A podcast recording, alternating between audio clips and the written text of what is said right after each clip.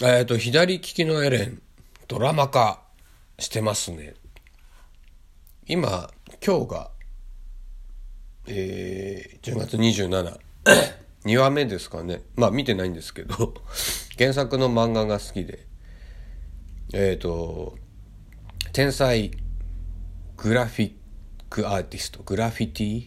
あの、バンクシーとか、スプレーであの壁に書いてる天才ですね。エレンは。左利きなんです。で横浜のバンクシーって言われてて。でエレンともう一人の主人公光一っていう、まあ、広告代理店に勤めてるデザイナー。がもともと絵を描いてて。まあ凡人代表みたいな。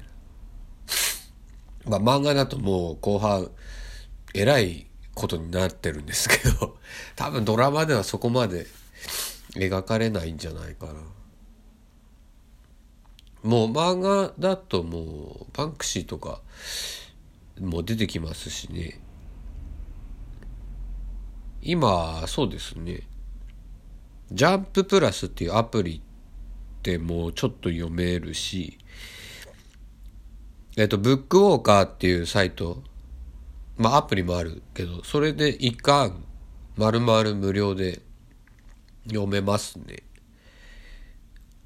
映画、こういう絵好きな人は、がっつりハマると思います。俺は好きで。ちょっと線の細い感じの絵で、いい、いい感じですね。このキャッチコピーが左利きのエレンのドラマのえー、天才になれなかったすべての人へ。ってね、これは、僕たち凡人には刺さりますわな。うん。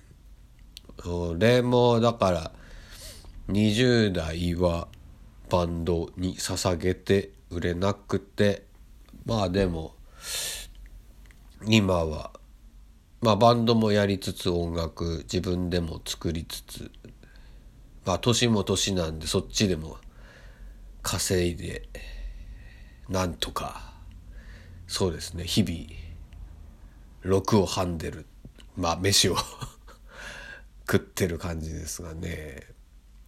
うんまあ天才はいますよね。だまあ幻想なのかもしれないけど本人は全然。いや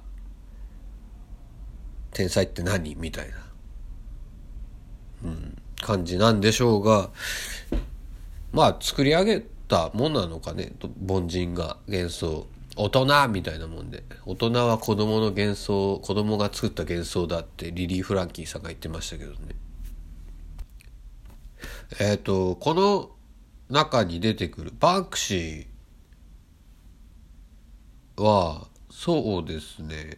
バンクシーのグラフィック自体は、まあ、ちょい好きぐらいなんですが、あの、イグジット・スルー・ザ・ギフト・ショップっていう映画が何年前かな ?5、6年前かな？あって、それは、えっ、ー、と、見に行ったんです。新宿の、なんとか北で ちっちゃいところでやってて。それは面白いですね。exit through the gift shop。それも、そう、バンクシーを追っかけてた、バンクシーファンの男の人が、ちょっとこう、バンクシーに、え、俺もなれんじゃねえかみたいな感じで、個展とか開いちゃって、みたいな。でもやっぱり凡人で、みたいな話で。面白いです。ちょっと花粉が ひどくて鼻詰まりですが。今日はそんな感じで。左利きのエレンの漫画はブックウォーカーで一巻丸々無料です。ぜひぜひ読んでみてください。